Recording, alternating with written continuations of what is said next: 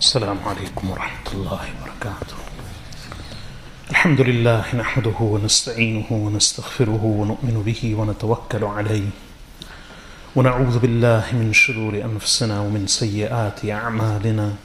من يهده الله فلا مضل له ومن يضلله فلا هادي له. ونشهد أن لا إله إلا الله وحده لا شريك له. ونشهد أن محمدا عبده ورسوله. صلى الله تعالى عليه وعلى آله وصحبه وبارك وسلم تسليما كثيرا كثيرا. أما بعد فأعوذ بالله من الشيطان الرجيم. بسم الله الرحمن الرحيم. إن الله وملائكته يصلون على النبي يا أيها الذين آمنوا صلوا عليه وسلموا تسليما.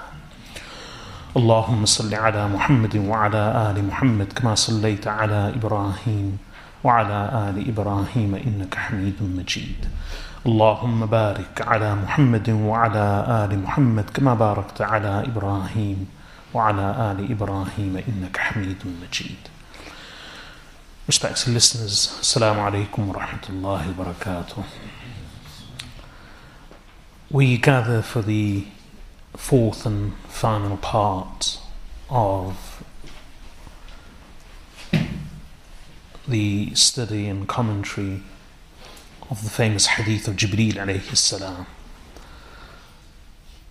related by many authors, and the narration which I have been relating to you and commenting on from the very beginning is the narration of Imam Muslim rahmatullahi alayhi in his Sahih. Allow me to recite the hadith again once more and translate it. We've covered most of it, we just have a few sentences left towards the end. So Abdullah ibn Umar, Imam Muslim rahmatullahi relates with his chain from Sayyidina Abdullah ibn Umar radiyallahu anhuma who relates from his father. He says that my father Umar ibn Khattab radiyallahu anhu related to me, he said, بينما نحن عند رسول الله صلى الله عليه وسلم ذات يوم اطلع علينا رجل شديد بياض الثياب شديد سواد الشعر لا يرى عليه أثر السفر ولا يعرفه منا أحد. حتى جلس إلى النبي صلى الله عليه وسلم فأسند ركبتيه إلى ركبتيه ووضع كفيه على فخذيه وقال يا محمد أخبرني عن الإسلام. فقال رسول الله صلى الله عليه وسلم الإسلام أن تشهد أن لا إله إلا الله وأن محمد رسول الله وتقيم الصلاة وتؤتي الزكاة وتصوم رمضان وتحج البيت إن استطعت إليه سبيلا. قال صدقت. قال فعجبنا له يسأله ويصدقه. قال فأخبرني عن الإيمان. قال أن تؤمن بالله وملائكته وكتبه ورسله واليوم الآخر وتؤمن بالقدر خيره وشره. قال صدقت. قال فأخبرني عن الإحسان. قال أن تعبد الله كأنك تراه فإن لم تكن تراه فإنه يراك. قال فأخبرني عن الساعة. قال من مسؤول عنها بأعلم من السائل. قال فأخبرني عن أمارتها. قال أن تلد الأمة ربتها وأن ترى الحفاة العراة العالة رعاء الشاء يتطاولون في البنيان. قال ثم انطلق فلبثت مليا.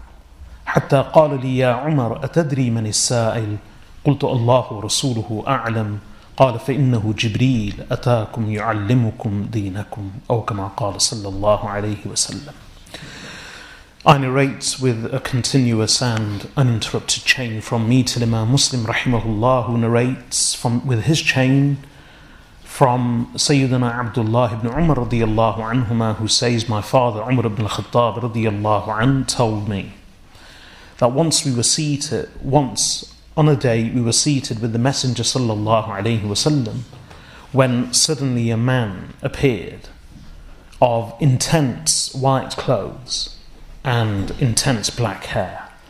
There was no sign of journeying on him, but nor did any of us recognize him until he came and sat before the Messenger sallallahu alaihi wasallam and attached his knees to the knees of the Messenger sallallahu alaihi wasallam. And then he placed his hands on his thighs. And then he said, O Muhammad, tell me about Islam. So the Messenger of Allah sallallahu alaihi wasallam said, Islam is that you testify that there is no God except Allah and that Muhammad is Allah's messenger. And that you establish salah and you give zakah and that you fast Ramadan and that you perform the pilgrimage of the house if you can find a path to it. So the man said, You have spoken the truth. So Umar ibn Khattab radiallahu said that we marveled at him. He asks the Messenger sallallahu alayhi wasallam and then he ratifies the answer of the Messenger. The man then said, Tell me about faith, Iman. So the Prophet ﷺ said, Iman is that you believe in Allah and in His angels and in His books and His messengers, and that you believe and in the final day, and that you believe in qadr, fate or predestiny, both its good and its bad. The man then said, You have spoken the truth. He then said, Tell me about ihsan. So the Prophet ﷺ said, Ihsan is that you worship Allah as though you see Him. And if you do not see Him, then indeed He sees you. So the man said, Tell me about the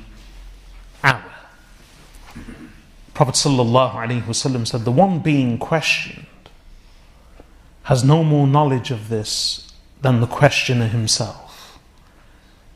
So the man said, Tell me about its sign. So the Messenger of Allah ﷺ said, Its sign is that the maid shall give birth to her master and that you shall see barefooted, unclothed, herdsmen, sorry, shepherds of sheep and goats and flocks, competing with one another in buildings. Umar radiallahu said that the man then walked away so I waited for a while. Then the Prophet ﷺ said to me, O Umar, do you know who the questioner was? So I said, Allah and His Messenger ﷺ know best. So the Prophet ﷺ said, Indeed, he was Jibreel. He came to you to teach you your religion. This is the narration of Imam Muslim rahmatullahi alayhi in his Sahih and that's the translation of the very Arabic of the hadith which I recited earlier. Now, I've commented on most of this hadith, so I won't repeat any part of it. The last sentence where we ended the previous session was when the Prophet ﷺ was asked about ihsan. So the Prophet ﷺ said in reply that ihsan is that you worship Allah as though you see Him and if you do not see him, then that he indeed he sees you.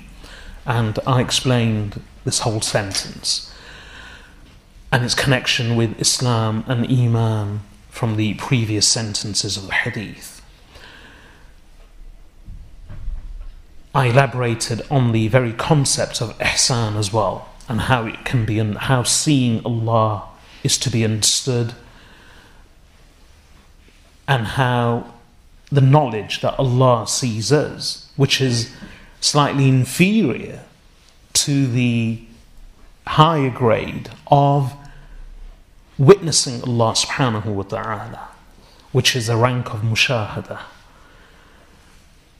I've explained all of this. I also mentioned that even though the Prophet ﷺ says, as though you see Allah, that is, there is no suggestion, and because immediately he says thereafter, but if you do not see him, and indeed that's the case, that in the dunya, no one can see Allah subhanahu wa ta'ala. the Ahl Sunnah wal Jama'ah believe that owing to verses of the Quran and many categorical and clear hadith, Allah subhanahu wa ta'ala will be seen by His creation in a manner that's befitting Allah's majesty in the hereafter. So, the vision of Allah, seeing Allah with one's eyes, will take place in the akhirah, in the hereafter. And we learn that from many hadith and also from verses of the Quran. And that will be a vision with eyes. Now, how that will happen, what will be its modality, its reality, Allah subhanahu wa ta'ala knows best. But we learn from hadith, from categorical, authentic hadith related by many authors, that the Prophet ﷺ pointed to the moon and told the Sahaba radiallahu anhum that do you jostle with one another in attempting to see the moon? So they said, Of course not, Ya Rasulullah. So the Prophet ﷺ said, So in this way you shall see your Lord in the hereafter. Now, we can't judge anything relating to the afterlife with this world.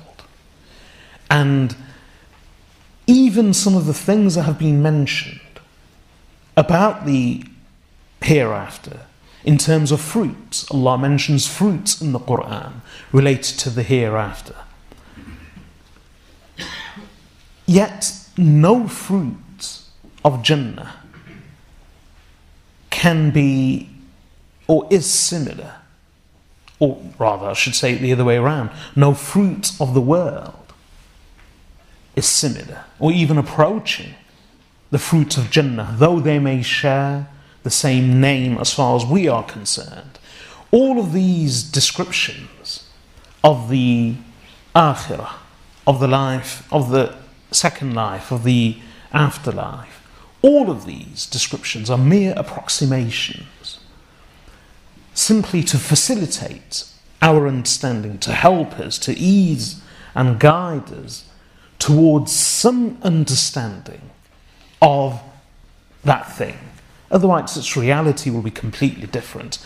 And if that can be said for small things, in fact, the truth is the water of the world, the water of Jannah is different to the water of the world. The, the milk of Jannah, which Allah mentions in the Quran, the honey of Jannah, all of these are very different to the water, the milk, and the honey of the dunya. They share the same name.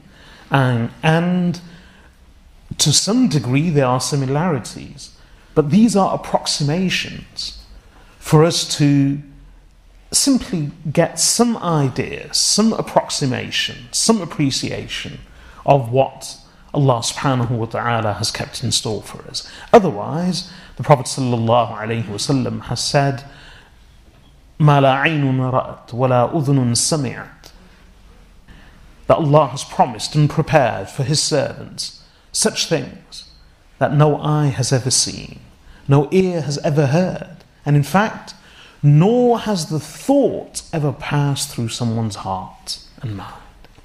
So, if this can be said of little things, then what of the greatest thing, which is ru'yatullah, the seeing of Allah, the vision of Allah in the hereafter? It cannot be judged by vision and by sighting in this world. So the Ahlul Sunnah wal Jama'ah believe that the believers will see Allah subhanahu wa ta'ala in the Akhirah. And there are other groups in Islam that actually deny even the, vi- the vision of Allah subhanahu wa ta'ala in the Akhirah, let alone in the dunya.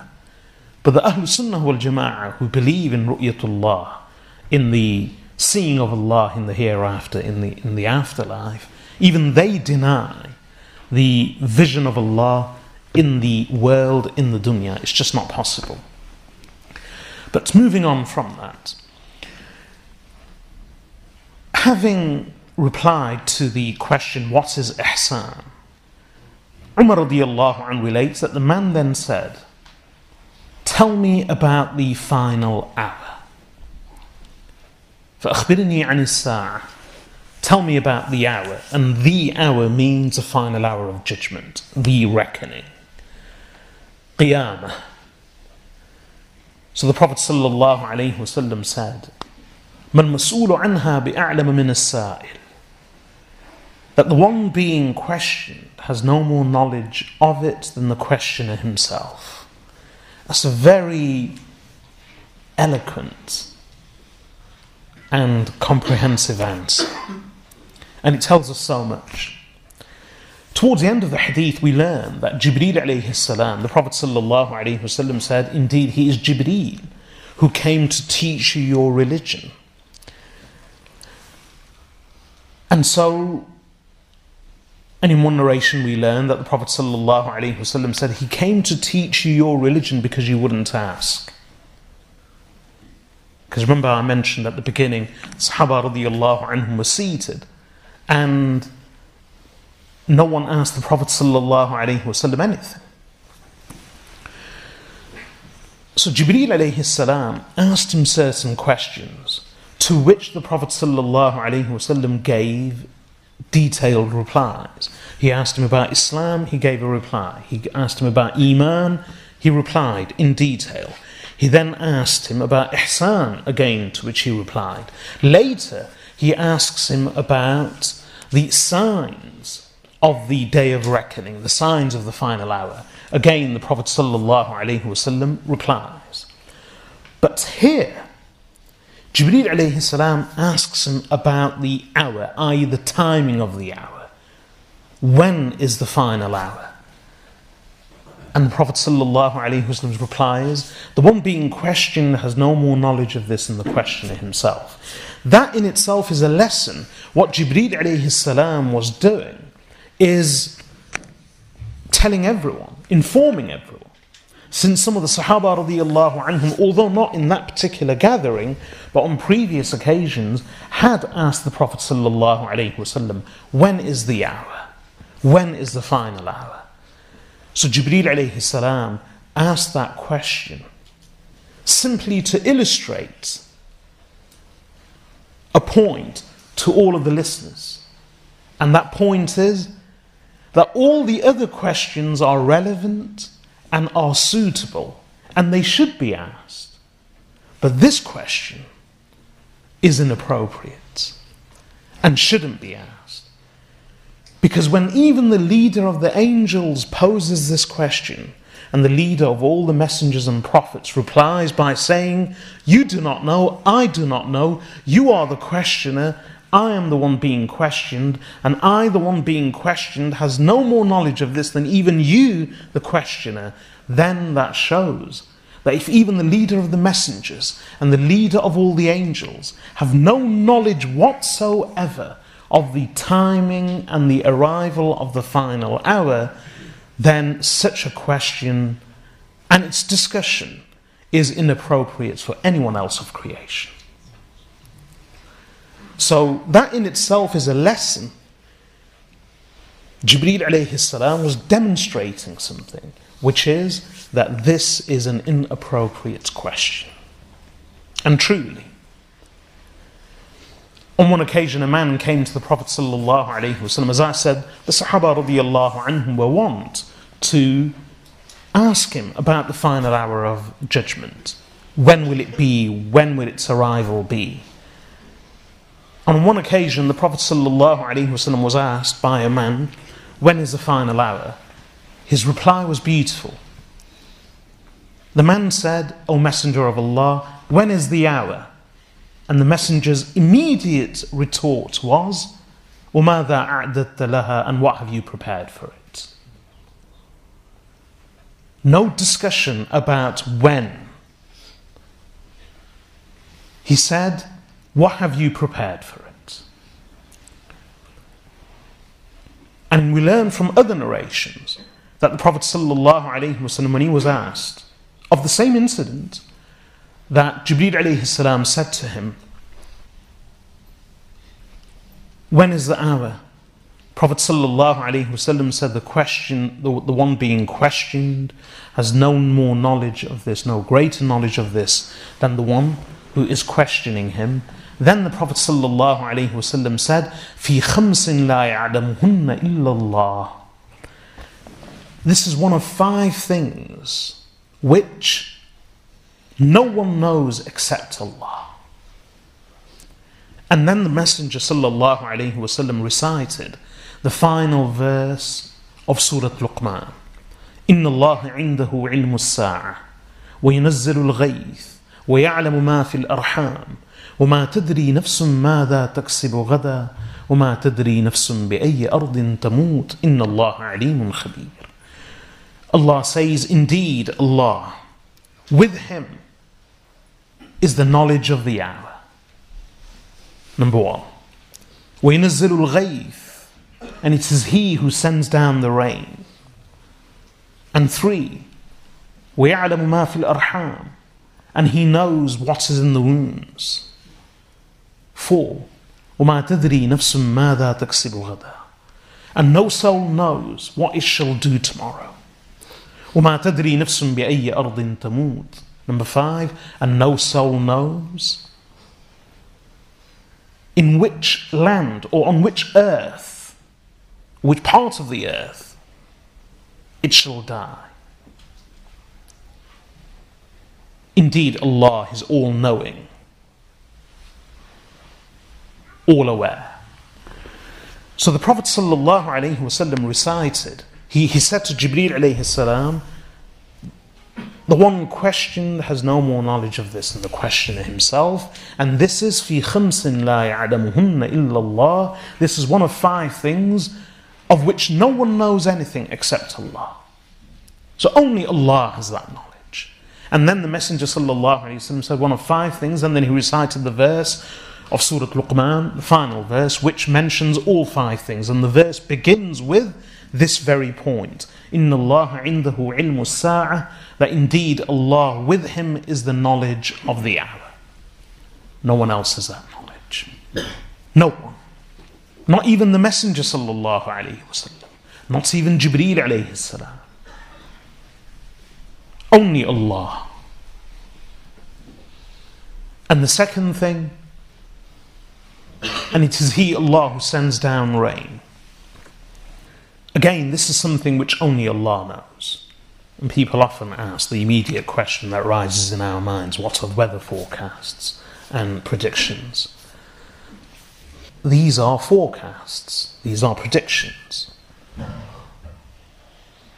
And from the time of prediction till the time of actuality, even though it may be brief, there are so many variables that things could change drastically for better or for worse in an instant.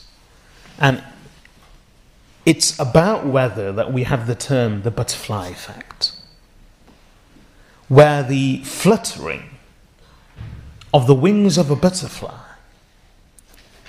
in some remote part elsewhere has some impact on the air, the wind, on atmospheric, which eventually leads to changes as a cumulative effect on atmospheric pressure, on the direction of the blowing wind, the air, which all has a res- uh, some impact. Every action has a reaction, and just like ripples in the water and gravitational waves, everything has an effect. So these are predictions, these are forecasts. And weather experts, meteorologists repeatedly insist that these are merely forecasts, these are calculations, predictions. And it's not like they never had people forecasting weather then as well. I don't mean through astrological means, but it's quite simple. Those who have a greater, a better line of sight, and those who are at a greater height, even then, so if people were in the valley, just as the Prophet ﷺ, when he gathered the Quraysh, and specifically members of his extended family, his clan. And then he said to them, O my people, he stood over Safa and he said to them, O my people, if I tell you, because he was higher up, if I tell you that beyond this ridge there is an enemy approaching, would you believe me or not? Would you take my word for it or not? And they immediately replied that, Oh Muhammad, we have never known you to lie. So, quite simply, the Prophet ﷺ was standing at a, at a higher elevation, which enabled him to see what the others below him in the valley could not see. And so, if someone is on a mountaintop or a hill or at some elevation, and he or she is able to see clouds gathering and building up and rolling towards them from a distance, that person can come and tell the village and anyone who is willing to listen that look it's going to rain they have no knowledge because they don't they've never had the ability to see that far and he had that ability. And so he forecasts rain in a short while. Even then, it could prove to be true, could prove to be false. So the further a person sees, it doesn't matter. It has no impact whatsoever on the reality of this verse. That we nazzilul ghayth, it is He, Allah, who sends down rain. If you have you can have weather forecasts for a day, for a few hours, for a few months, it doesn't matter. These are simply meteorological calculations and predictions which are liable to drastic and immediate change. And all meteorologists accept this despite possessing some of the world's most powerful computers. In fact, many of the world's supercomputers are either used in defense or in meteorology, in weather forecasting. So, despite this huge manpower and computing power, weather forecasts and predictions can still go drastically wrong. And we see evidence of that all the time. When Allah says, وَيْنَزِّلُ الْغَيْثِ and it is He who sends down rain, that means the absolute knowledge of now, of the past, the present, and the future, that rests with Allah subhanahu wa ta'ala. ما تسقط من ورقة إلا يعلمها ولا حبة في ظلمات الأرض ولا رطب ولا يابس إلا في كتاب مبين Allah subhanahu wa ta'ala says no leaf falls except that Allah knows it. A single leaf anywhere on earth cannot fall without Allah subhanahu wa ta'ala having all encompassing, comprehensive, categorical, absolute knowledge of that leaf falling. And not just knowledge, but it cannot happen without the will, without the mashi'ah and the irada, without the will and the wish of Allah subhanahu wa ta'ala. So that's the same with rain, وَيَنَزِّلُ الْغَيْثِ And this leads me to the next, the third thing in the verse, وَيَعْلَمُ مَا فِي الْأَرْحَامِ He, Allah, knows what is in the wombs. Again, ultrasound scans have no bearing on Allah's knowledge. Although it's traditionally believed that it was believed about the people of the past that they had no knowledge of the gender of the fetus and the child in the womb, and it's only through modern technology and especially ultrasound scans that we are able to see the gender of the baby in the womb Although this is commonly believed, it's not entirely true. It's said of the Arabs that Allah subhanahu wa ta'ala has blessed humanity with intelligence. And it's not just today. Of yore, trackers, Arab trackers, in the desert, they, a simple Bedouin, was so skilled in certain things that he could actually track animals, small or large, camels or horses or even goats and sheep, for hundreds of miles, for many, many days. And that's in the wilderness, in the deserts. They were skilled trackers. And it said of some of the Arabs that again, they were such experts in certain types of medicine and knowledge that they could tell the gender of the fetus in the womb by the manner in which the pregnant mother walked. So the style and the mannerisms and the gait and the bodily stance of the mother, of the pregnant mother, would betray the gender of the fetus. We may scoff and, at such things and we may dismiss them, but we should be humble in our knowledge. It, and this is true for all branches. You may have heard of Greek fire. Greek fire was a weapon, a military weapon, employed by the Greeks on their ships. And this was 2,000 years ago, over 2,000 years ago. And they employed it in their warfare, interships warfare in the Mediterranean. And this was known as Greek fire. And this, that technology was 2,000 years ago. It's disappeared. And despite all the modern day technology and wizardry, and again, defense, is at the forefront and at the helm of technological advances. Despite all the technology and modern scientific knowledge, they have been unable to recreate Greek fire. So, and there are other technologies as well that the Chinese had we're talking about thousands of years ago. Look at the pyramids. They may seem simple, but the mathematical precision, the accuracy, the engineering, many people believe that they cannot be replicated even now. Their connection with astronomy, not astrology, but astronomy, with precise astronomical calculations. The same with Babylon.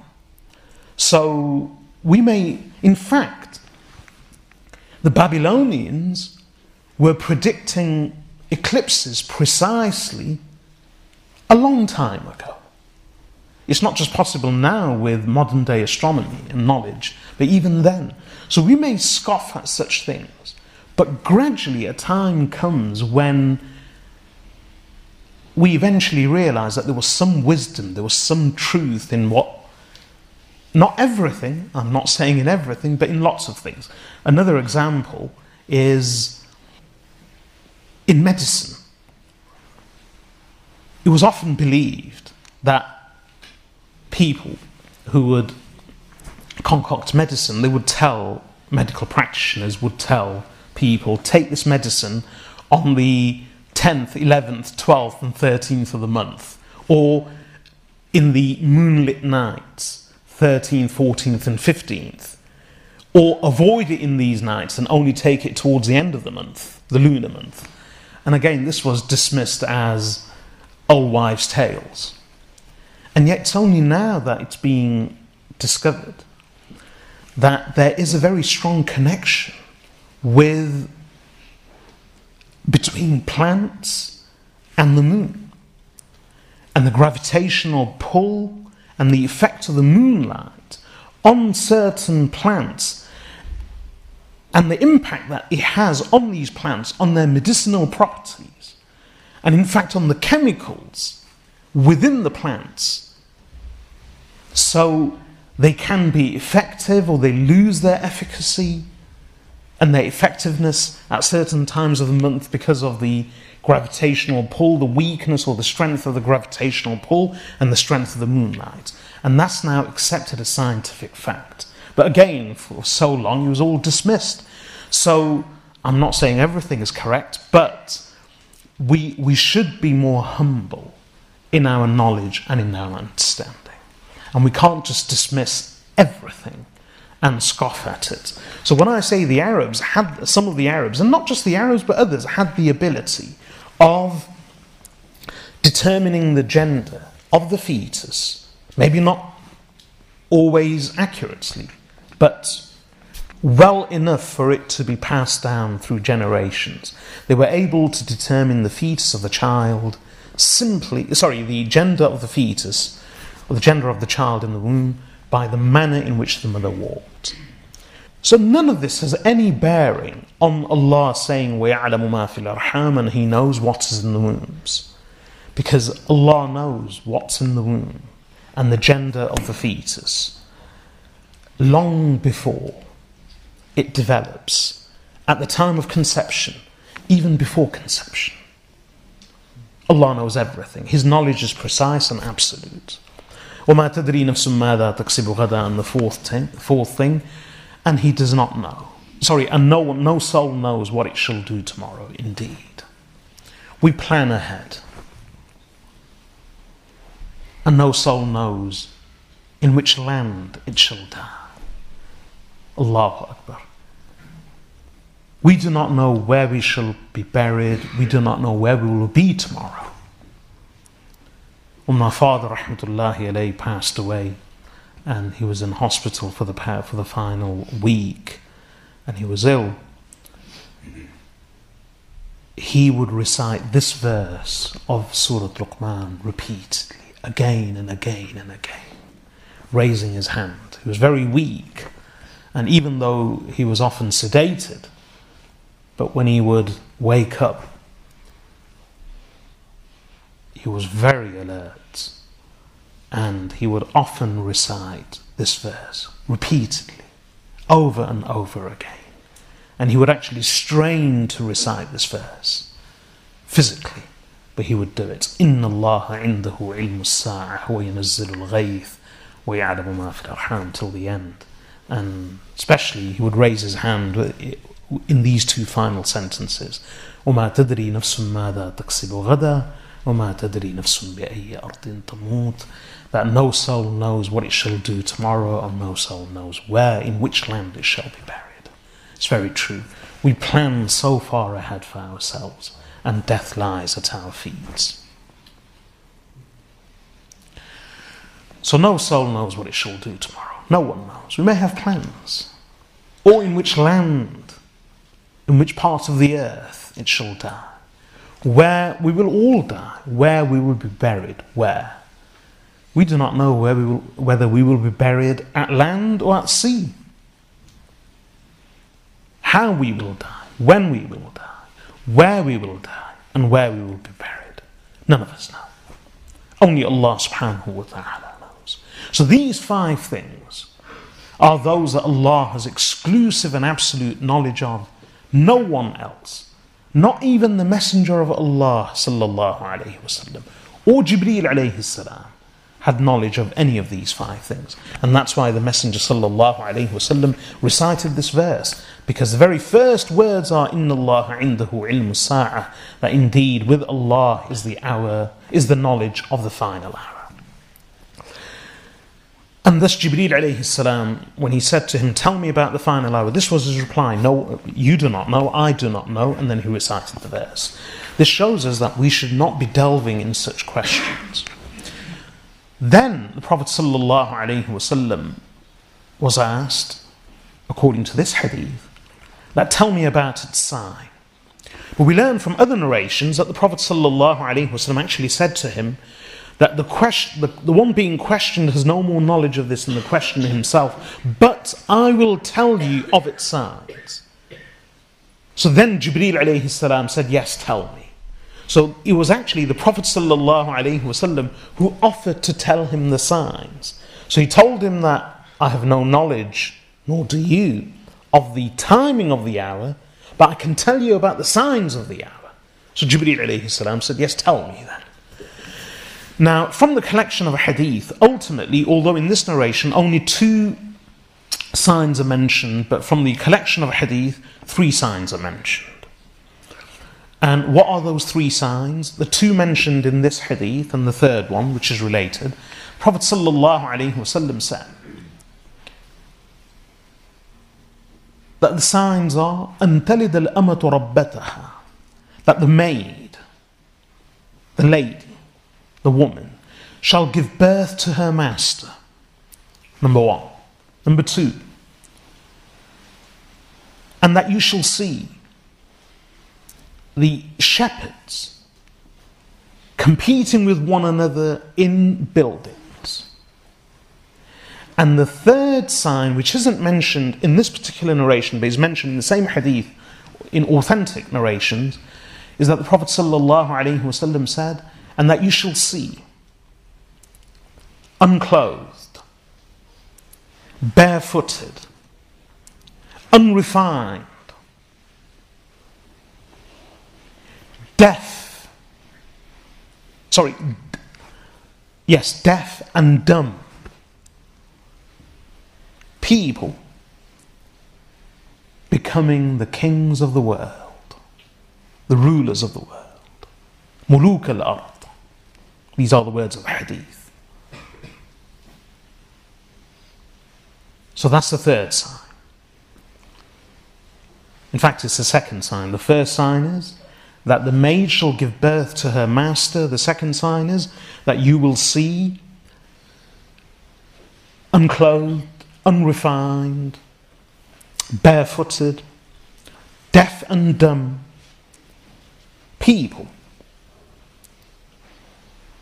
herders, becoming the rulers of the world, Muluk al ard, the kings of the world, kings of the earth.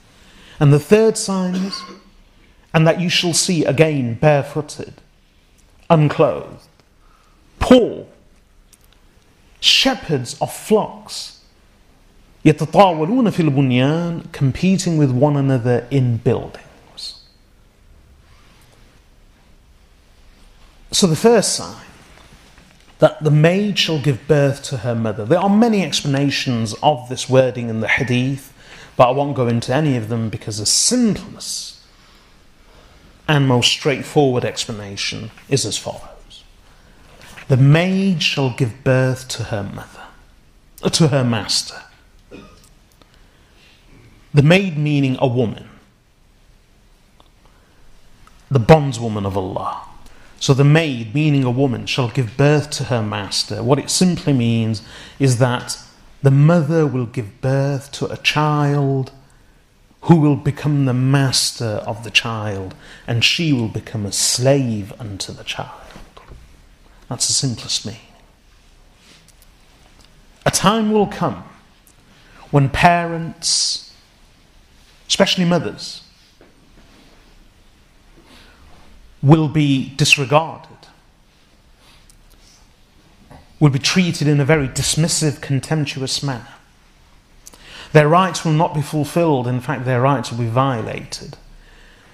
And rather than children being the coolness of the parents' eyes, children will become a burden, and not just a burden, but a torment. They will, one's own children will be one's own tormentors. And the mother, and even possibly the father, although the, the wording in the hadith is the mother, but it refers to both parents, the mother will become a slave to her own child. And the child, when it grows up, the man or woman will treat his own mother in a very exploitative manner to simply fulfill his or her wants and needs and desires to be used, abused, exploited, and then to be shunned and forgotten once their usefulness has expired, and then to be turned to again when there is a need. Times will change. Traditionally, even amongst the Arabs, even before Islam, parents meant a lot. They really did. We may speak about the Arabs that they lived in, a, in the days of Jahiliyyah, in the days of ignorance. Yet, remarkably, even in their days of Jahiliyyah, they had such respect for their parents, for their mothers, for their fathers, and love. I'll give you some examples. Abdul Muttalib, Prophet sallallahu alaihi Wasallam's grandfather. The Prophet sallallahu alaihi Wasallam's uncles. There were so many of them. And Abdul Muttalib was regarded as the chieftain of the Quraysh, a man of great honor, nobility, and standing. He would sit in the shade of the Kaaba, and he had a, he had a divan and cushions placed out for him, and he would recline against the wall of the Kaaba under a canopy. And his sons, all adults, would sit in front of him, mainly adults, with the exception of Hamza. They would all sit in front of him. And despite being his sons, his own sons, his own flesh and blood, and this was before the revelation of the Quran, before the coming of Islam, not one of his sons ever had the courage or the audacity or the lack of manners to sit in his place, to sit on the same cushions and the bedding and the divan next to the Kaaba. Not one of them. And nor would they allow anyone else. When the Prophet ﷺ was a child, he would come and sit on that next to Abdul Muttalib or on the same divan, on the same couch next to the Kaaba. The uncles would try to shoo him away when he was a child because they knew that no one had the right to sit there. No one. Abdul Muttalib would say to them, that leave him alone, he can sit. And then stroking Rasulullah sallallahu alayhi wasallam, he will say, he would say, this son of mine will have a great state in the future. So again, what the story shows is that despite not having the culture and the teachings of the Quran, even then they had immense respect and reverence for their parents. Even Abdullah ibn Ubay ibn Salul, the leader of the hypocrites in Medina. His father was a hypocrite, the leader of the hypocrites. He abused the Messenger sallallahu alaihi wasallam. And when the caravan returned to Medina after Ghazwat Bani al-Mustaliq, Prophet wasallam was approached by Abdullah, the son of Abdullah ibn Ubay ibn Salul. So the father was called Abdullah and he was a leader of the hypocrites. And the son was also called Abdullah. So Abdullah the son came to the Messenger wasallam and said to him, O Messenger of Allah, I have heard what my father has said about you. And Abdullah the son was a sincere believer, just as other family members were. And he knew that his father was a hypocrite and the leader of the hypocrites. And yet, Abdullah ibn Ubay, Abdullah ibn Abdullah ibn Ubay ibn Salul's words to the Messenger sallallahu alaihi wasallam were, he began his words with, with, with the statement, O Messenger of Allah, Aus and Khazraj, meaning the tribes of Medina, all know that there is no one more faithful and loyal and obedient. There is no son more faithful and more loyal and more obedient to the Father than I am to my Father. But, O Messenger of Allah, if you command me. And then Abdullah the son went on to say uh, a few more things. But he prefaced his statement with the words that, O Messenger of Allah, the whole of Medina knows that there is no son more dutiful to his father than I, Abdullah, am dutiful, loyal, and obedient to my father, Abdullah ibn Ubay ibn Salul, who he knew and the messenger knew, and all of the uh, Muslims of Medina knew that he was the lead, not just a hypocrite, but the leader of the hypocrites. What that shows again is that in the Arab culture, whether it was Mecca or Medina, there was great love and respect for one's parents. And this was actually part of their culture. And this has remained the case in many parts of the world. Even today, in many rural parts where there is no religion, no Islam, none whatsoever, there is no concept of old people's homes. Why? I'm not making any comment on it. All I'm saying is that there, every family looks after their elderly till death with love, with care, with devotion, and with respect. In many cultures, the children, even then before, the children were warriors, the sons were warriors, battle hardened men, and this was the case in Arabia as well, but they were like mice before their parents, before their fathers. Loving, caring, affectionate towards their mothers too. In fact, Islam had no part to play in that because the Quran had not yet been revealed. And yet times change. And that's why in the Quran Allah subhanahu wa ta'ala has emphasized the rights of parents so much. وقضى ربك ألا تعبدوا إلا إياه وبالوالدين إحسانا And your Lord has decreed that you shall worship no one but Him. And He has decreed that you shall be good, do good to your parents. So Allah has placed the rights of the parents immediately after His own rights. Allah has placed one's duty, loyalty, and faithfulness, and one's khidmah and service to one's parents immediately after one's service to Allah. Serve Allah, then serve your parents. And that means in every way. There's so much that can be said about this. There are so many warnings for those who disobey their parents, so many warnings for those who trouble their parents. Allah says in the Quran that even when they reach old age, إما يبلغن عندك الكبر أحدهما أو كلاهما that even if one of them or both of them reach old age with you, and why old age? Because when we are young, we are weak and helpless and dependent. And our parents are able, capable, and strong. And we grow older, they then lapse into the second childhood. We then become mature,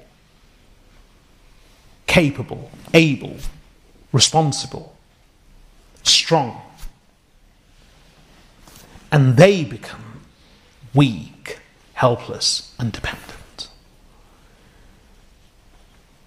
So Allah's command is that just as they looked after you, cared for you, loved you, when you were a child, when they lapse into their childhood for a second time, for seniority, and especially with senility, is a second childhood. And when people become old, what happens? In their old age, and this is true for, for lots of people, the body breaks down, the mind begins to crumble. People, it's natural, we become forgetful. We become forgetful, we become weak, we are unable to do those mental or physical tasks that we could do before, we become very dependent and we become irritable. And not just irritable, we irritate others, just like children can become a source of irritation Because they do things without understanding. When we grow old, we end up doing things without understanding. It's a fact. Allah mentions this more than once in the Quran. Allah says, وَمَن نُعَمِّرْهُ نُنَكِّسُ فِي الْخَلْقِ أَفَلَا يَعْقِلُونَ Surah Yasin. And whoever we advance in age, نُنَكِّسُ فِي الْخَلْقِ We flip him in creation. Meaning everything enters a decline. Everything begins, begins to deteriorate. We go on a downfall. What don't they understand? So we change for the worse, we deteriorate physically, mentally, in every way. So we will forget. We will, parents, especially in their old age, they forget. They make bad choices, they make bad judgments. They aren't as capable as they used to be before. All of this means that they will end up irritating, annoying, burdening their own children.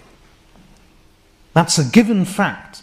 So when Allah says if one of them or both of them reach old age, even in their second childhood, even in their senility, even when they become a source of irritation and annoyance, when they fail you and disappoint you, when they say things out of turn, when they say things without realizing, when they lack good judgment, even in with all of these weaknesses and defects and drawbacks and these pressures on you as sons and daughters, فَلَا تَقُلْ لَهُمَا uff. Do not even say uff to them. وَلَا تَنْهَرْهُمَا Do not rebuke them. وَقُلْ لَهُمَا قَوْلًا كَرِيمًا And say a good noble word to them. Allahu Akbar. And that's in senility. That's in senility. We live in an age, only subhanAllah, this morning I was reading an article about homeless people here in this country. And one of the articles, one of the statements was by a young lady who said, I still speak to my mum. I still talk to my mum. But she's homeless. So the mother knows she's homeless. And they are still in communication. But the daughter lives rough on the streets and she's an adult. And the mother lives in her own home. And they're still communicating. Of course, this is the other way around, where the daughter is homeless and sleeping rough on the streets, but the mother is at home. The point I wish to make is things have become so different to what they should be, so far removed from these noble teachings of Islam, of religion, and of many cultures that parents find themselves on the streets, children find themselves on the streets. There is such selfishness that one's own parents are treated as strangers and children, one's own children are treated as strangers. This is undoubtedly one of the signs of the Sa'ah, the hour. What these three signs show, as I will explain, is that things will flip, things will become abnormal, things will turn. Truth will become falsehood, falsehood will become truth. Lies will become the truth, truth will become the lies. In another hadith, we learn that the Prophet ﷺ said, A time will come when the untrustworthy one shall be treated as trustworthy. The trustworthy shall be dismissed as untrustworthy. The liar will be regarded as truthful. The honest will be regarded as a liar. I.e., things will flip, things will change. So, speaking about parents, there is so much mentioned in the hadith and in the verses of the Quran about one's duty, one's love and loyalty to one's parents. Of course, um, this is another topic in itself, and I must say there is one thing, however. People are often confused about this because one, of course, one has to be loving, caring, affectionate, and dutiful to one's parents. This khidmah of one's parents and this love for one's parents is not absolute in the sense I'll, I'll give you a perfect example. Do parents have a right over their children's money? Adult children's money that they have earned? No. Imam Bukhari rahmatullahi relates a hadith, and I've explained this in my commentary of Tajrid al-Sarih, that one of the Sahaba radiallahu anhum left some sadaqah in the masjid to be distributed. So the son came along later, unknowingly, and he received part of that sadaqah as part of the distribution. So the father found out later that the sadaqah which I left in the masjid for distribution, my own son received a share of it. So the father feared that my sadaqah is not valid, i.e., he will not be rewarded for it. And he believed of his son that he has no right over that wealth. He, he, he's not the one I intended to give. I wanted to distribute it to others. So he told the son, you, you can't take it, you have to give it back. And the son said, I'm keeping it. The son was a Sahabi, the father was a Sahabi. So the son went to the Prophet ﷺ. So he took the case to the Prophet ﷺ. So the Prophet ﷺ told the father, You will get your reward for sadaqah.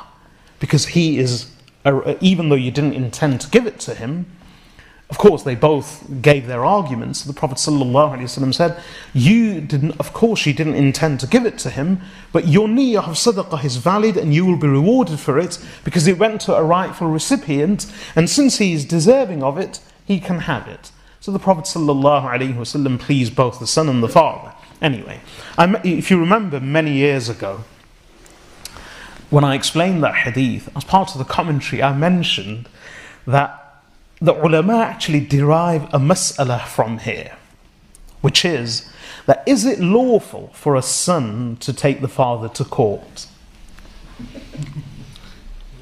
Of course, we're speaking about in an Islamic jurisdiction, the, the discussion of the ulama when they say court is uh, is it permissible for the son to go to the qadi for judgment and seek a judgment and to simply raise a claim against one's own father? So ultimately, the ulama concede that it is. It may not be a good thing, but ultimately it is. And this hadith, this incident, is one of the arguments and one of the proofs. So it's not absolute in the sense that do parents have a right over their ch- children's money? No. C- can a father say to the son one day, Give me your money? To the son or the daughter? No. Can a father say to the son, divorce your wife? This is a common masala. It really is. Since uh, daughters in law and mothers in law get on so well, they, this masala often arises where, because of their mutual affection and love, the father is left in a predicament because the mother says, I like her so much, I want her rid of. Totally. So get rid of her. The father feels pressured by the wife. The father then pressures the son, or both parents pressure the son that divorce your wife. It happens in our culture. So sons often say that, what do we do? Do I live with my parents? Do I move out? And then parents, often on this occasion, somehow miraculously become very conversant of all the verses in the hadith about duty to one's parents. And everyone seems to recall the story of Umar ibn al-Khattab radiallahu anhu. Umar radiallahu anhu told his son Abdullah ibn Umar to divorce his wife because he didn't like he did not want Abdullah ibn Umar anhuma to be married to that wife. So Umar said to him, divorce your wife. And eventually he did. So everyone seems to recall that. Every, uh, fathers tend to recall that and say, Umar told Abdullah ibn Umar to divorce his wife. And Abdullah ibn Umar divorced his wife. So you divorce your wife because I'm telling you. So often when I'm asked this question, this is a very simple explanation. Abdullah ibn Umar radiallahu anhuma, he didn't divorce his wife. Again, he went to the Messenger sallallahu alayhi wasallam. He didn't listen to his father straight away. He went to the Messenger sallallahu alayhi wasallam. Messenger sallallahu alayhi wasallam said to him, if your father is telling you, then divorce her. But there are two considerations here. One is that as you can see, the father's demand that Abdullah ibn Umar radiallahu anhuma divorce his wife wasn't listened to by Abdullah ibn Umar until he went to the Messenger sallallahu wasallam. And then the Prophet ﷺ himself added his words to that suggestion. Because what did he say? He said to him, If your father is telling you, then divorce her. So that's one consideration. The Prophet ﷺ ultimately told him to divorce her. So he didn't really divorce her because of Umar radiallahu anh, so much so per se, rather because of the Prophet ﷺ's endorsement of the demand of Umar ibn al-Khattab radiallahu anh. That's the first consideration. The second consideration, Umar radiallahu anh was Umar. Umar was Umar. Umar radiallahu anh at times gave judgment about certain things, like on the occasion of Badr after their return to Medina, and in fact before their return to Medina in which Umar radiallahu an was correct and the Prophet sallallahu alaihi wasallam and Abu Bakr radiallahu anhuma were not as correct as Umar ibn al-Khattab radiallahu an. And he acknowledged that. The Messenger sallallahu alaihi wasallam acknowledged that Umar radiallahu an's judgment was better than his own judgment and the judgment of Abu Bakr radiallahu an.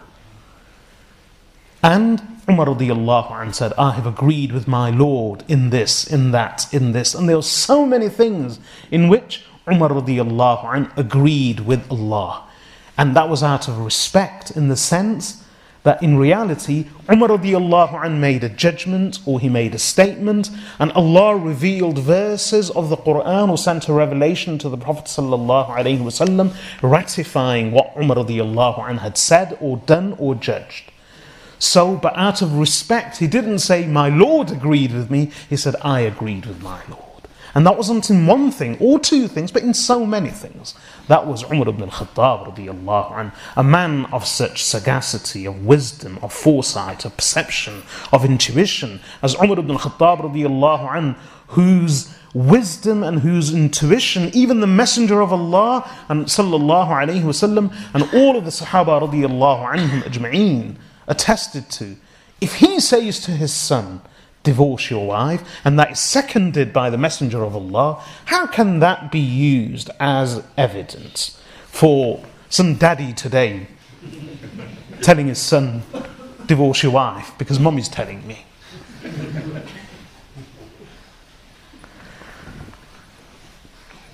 So it's not absolute, and this is another topic, I won't go into it any further, but one of the signs of Yawm al Qiyamah is that the woman, i.e., a lady, will give birth to her own master.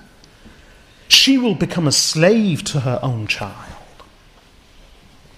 Allah subhanahu wa ta'ala grant us the ability to understand the rank of our parents. Allah create love and harmony between us. Allah enable us to serve our parents as they deserve and as they should be served. That's the first sign. The second sign from other narrations of the hadith is that you will see unclothed, barefooted, jufat, meaning unrefined, uncultured. Unrefined. Who were the jufat? Normally the Bedouin were referred to as jufar. They had jafar, meaning they were very unrefined. So you will find unclothed, unrefined, barefooted, poor herders of camels. A summul bukm, the words of the hadith are in another narration, a summul bukm, meaning deaf and dumb. They wouldn't be literally deaf and dumb, but rather this was a metaphor by Rasulullah. Is that despite their eloquence and despite their intelligence and their ability, their choices, their judgments, their direction in life, everything about them denied and defied their supposed intelligence and articulacy, and thus rendered them in reality deaf and dumb. So these deaf, dumb, unclothed, barefooted, poor, unrefined individuals, the Prophet ﷺ says they will become muluk al-ard, the kings of the earth. That's the second sign. Again, this fits with the theme of what I said earlier, which is the theme of the signs preceding the day of reckoning are things will become flipped. Everything will change. So the lowly shall become mighty, the mighty will be rendered low. That's the second sign. The third sign, one mentioned in this hadith.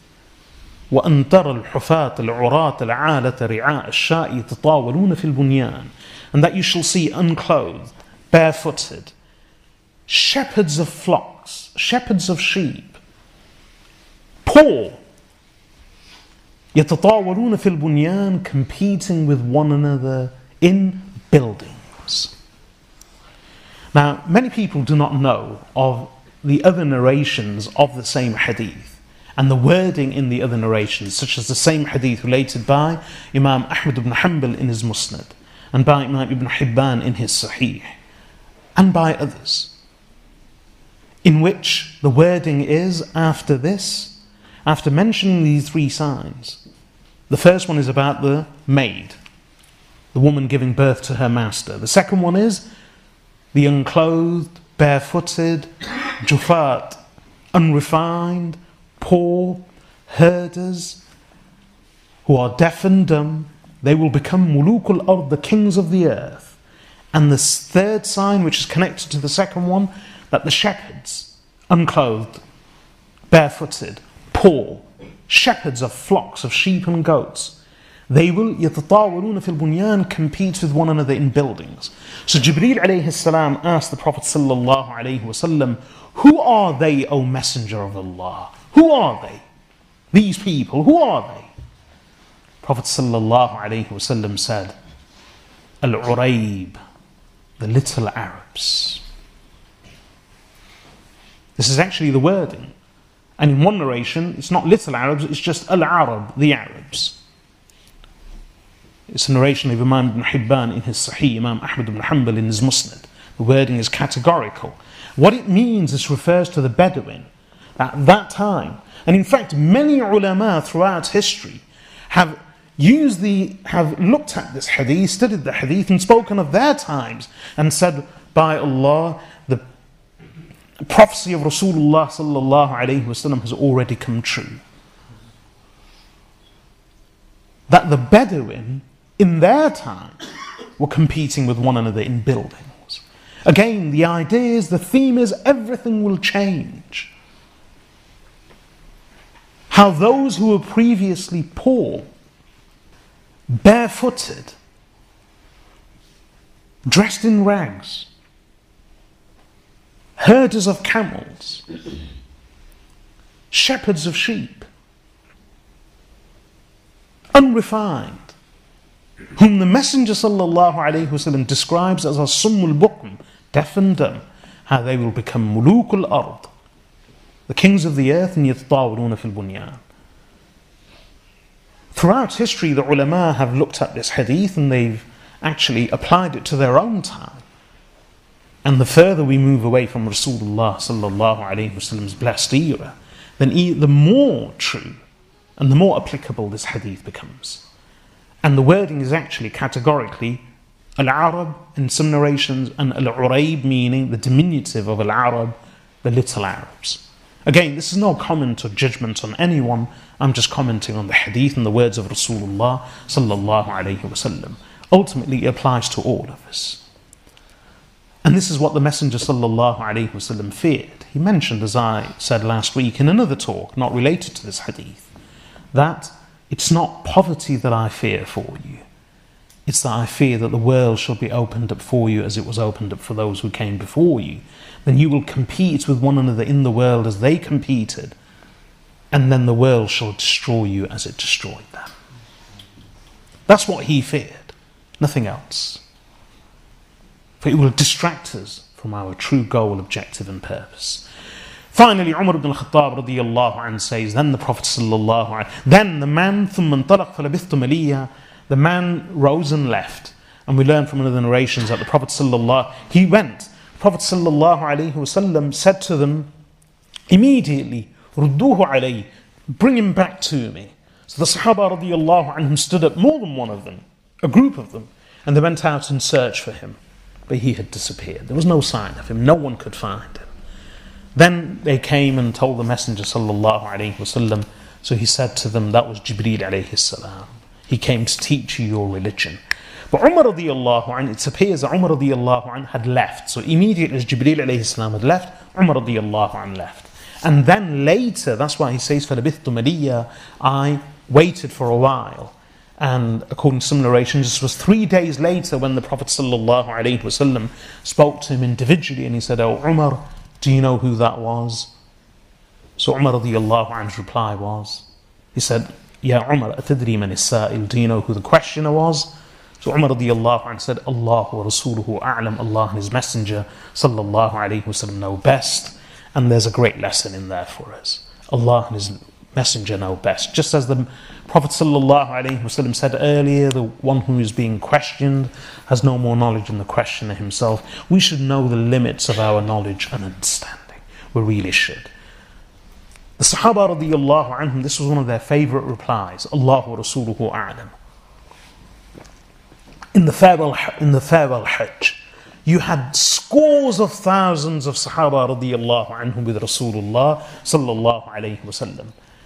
And when he gave his speech, what did he say? He said, O people, أي يوم هذا أي بلد هذا أي شهر هذا Which month is this, O people? Which city is this, O people? Which day is this, O people? Which child did not know that they were in the vicinity of Mecca? Which child, let alone an adult, did not know that that was the month of the Hijjah, the month of Hajj. They were in Hajj. Which child did not know that? And yet, all of the Sahaba radiallahu anhum, in their scores of thousands, replied in unison with one voice, loudly, immediately, without pause or hesitation or reservation. And what was their reply to every one of these questions? Ayu yawmin hadha, what day is this? Allahu wa Rasuluhu a'lam. Allah and His Messenger know best. Which month is this? Allah and His Messenger know best. Which city is this? Allah and His Messenger know best. That was a favorite reply of the Sahaba radiallahu anhum. They submitted themselves mentally to the Messenger of Allah. They humbled themselves. They disregarded their own knowledge and understanding before the Messenger of Allah sallallahu alaihi wasallam, because they knew that he spoke with the revelation of Allah, and that has been the tradition till today. Saying Allah and His Messenger know best is part of knowledge. Saying that I don't know is a sign of knowledge. For a man to say, I don't know, that is a sign of knowledge. It truly is. And it's dangerous we rush into where the Sahaba dared to tread. We, we make our comments on everything the verses of the Quran, the Hadith, the Masail of religion, even the Sahaba radiallahu anhum. And after the time of the Sahaba, people would go to one person and then the next and then the next and then the fourth, fifth, sixth. Why? Not for shopping for fatwa They'd go to the first, but the first wouldn't say anything to them. He'd refuse to reply, he'd say, go to someone else. And then the second would say, go to a third, and the third would say, go to a fourth. The Anbiya will do this on the day of reckoning. When the creation will go to each prophet, each prophet will say, This is not my day, go to him. And each messenger shall refer the whole of creation or their representatives and the delegations finally to the Messenger of Allah sallallahu alaihi wasallam. So we need to humble ourselves when it comes to knowledge. This was a favorite reply of the Sahaba radiallahu anhum. He said, Do you know who the questioner was? He said, Allah wa Rasuluhu a'lam, Allah and His Messenger know best. So the Prophet ﷺ said, فَإِنَّهُ جِبْرِيلَ أَتَاكُمْ يُعَلِّمُكُمْ دِينَكُمْ Indeed, he is Jibreel who came to teach you your religion. And as I mentioned at the beginning a few weeks ago, even the Prophet ﷺ did not know that this was Jibreel because he actually mentioned, we learn from other narrations, that he only found out later. He said, Never has Jibreel come to me in any form that I, except that I have known that it's him except on this occasion. So even the Messenger of Allah initially did not know that this was Jibreel alayhi. But he came to teach your religion. How? These are the fundamentals Islam, Iman, Ihsan, and preparation for the final hour, and becoming aware of the signs. And not all of the signs are mentioned. None of the dramatic signs are mentioned in this hadith, like the more dramatic signs that are mentioned in apocalyptic signs that are mentioned in other hadith. None of them are mentioned. Rather, the signs are mentioned which refer to the corruption of people's character. And that's what we need to be aware of. People love talking about the signs of the hour. It's true. It's sad to say, but people love to listen to and to discuss and to talk about and want speakers and ulama to talk about Dajjal and Mahdi and Ya'juj Ma'juj, the Gog and the Magog, and the beast, and the signs of the hour. And there seems to be a thrill about it. It's almost like a form of entertainment. And I, I don't say that dismissively, I say it with experience. Over many, many years, I've often been approached by people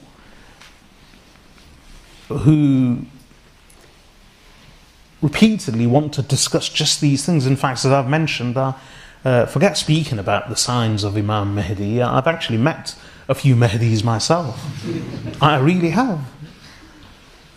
Meaning, the, uh, I've been approached by a number of people. And others who've tried to approach me, but alhamdulillah, they never managed to get through to me. It's true, I mean, uh, there have been a number of occasions where people have come looking for me, not in the bad way, but uh, why? Two young lads approached some of my students and said, We're looking for, and they mentioned my name, Riyad al Haq. Why? They looked suspicious. So they said, Why? So the two young lads. One of them said, Well, he's the Mahdi and we need someone to endorse him and no one better than Sheikh. and there was another one who's written a few books and he's been corresponding with others. And Again, he's been sending me messages, but I've never replied, where he wants to announce that he is a Mahdi. And, but uh, he has to be endorsed and is looking for my endorsement. So I've met, and on one occasion, someone in another country, I went for Maghrib Salah. I prayed Maghrib, and as I was leaving the masjid for Maghrib, after Maghrib, someone approached me. A young man. Assalamu alaikum. Alaikum assalam. And wallahi, this is the whole conversation it took place in a foreign language, but this was a whole conversation. No more. And it may sound bizarre to you, but I was so accustomed to it by then. Assalamu alaikum. Wa alaikum assalam. Sheikh, can I, ask you, can I ask you a question? I said, yes. This was at the doors of the masjid, leaving after Maghrib Salah. I think I am Imam Mahdi. So I said, That's a satanic thought. So he said, Is it? And I said, Yes, it is. She said, Okay, assalamu alaikum. Wa alaikum And he left the masjid. And that's the whole conversation. So in the masjid, out of the masjid, in various locations, I've met a Ruh al-Quds. There's one young man who came up to me, he said, I am a Ruh al-Quds, the Holy Spirit. And he went into a lengthy discussion about how uh, the commentators of the Quran, they refer to the Holy Spirit in the Quran Ruh al-Amin and Ruh al-Quds as being Jibreel alayhi salam and some say it's Isa ibn Maryam alayhi salam and some say it's the Prophet sallallahu alayhi wasallam. So he actually went into a very theological discussion and it's remarkable because he doesn't, he's not khayran, he's not known to actually speak that language properly. And yet he went to a theological discussion with me in the masjid after Asr Salah about how a Ruh al-Quds could not be Isa ibn Maryam. And I'm sitting there wondering, how in Allah's name does this young man know about Ibn Kathir and about Qurtubi and about Baghawi and these commentators of the Quran? And where is he pulling all this from? And I, I was just sitting there marveling at his knowledge about the commentators of the Quran. And he's saying, Ruh al Quds, so some people say it's Isa ibn Maryam, but these, the ulama say it's Isa ibn Maryam, but these are my arguments as to why Isa ibn Maryam is not a Ruh al-Quds, the Holy Spirit. Some say it's the Messenger sallallahu alayhi wasallam, and these are my arguments as to why not. And I just sat there listening to him. He gave three names, and he said the, and some say it's Jibreel. This is the most famous opinion of the commentators. And even I dismiss that view, that it's not even Jibril, and these are my arguments against it. Then, I, then he said to me, So do you know who Ar-Ruh al-Quds really is? It's not Jibreel, it's not Isa ibn Maryam, and it's not the Prophet sallallahu alaihi wasallam. And I said, Who then? And he said, Me.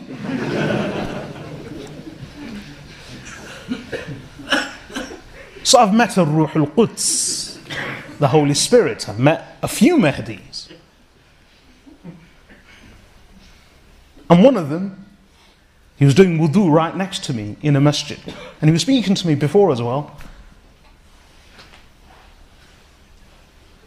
And he said to me, When the water falls from the tap, he said, I have certain thoughts. And I said, What are they? He said, The thoughts are, I am Dajjal. so I've met the Dajjal, a few Mahdis, a Ruh al Quds. So I speak of experience. For some people, this is a thrill and entertainment, the signs of the hour. The signs of the hour that the Messenger وسلم, mentions in this hadith are not the apocalyptic ones, rather, they are about the corruption of character. This is what should concern us. This is more applicable, more direct, more relevant. This concerns us directly. And this is what we should be concerned about. Finally, the words are Jibreel alayhi salam came to you to teach you your religion. It's vital that we gain the correct and proper understanding of our religion, and we should strive to gain knowledge and understanding.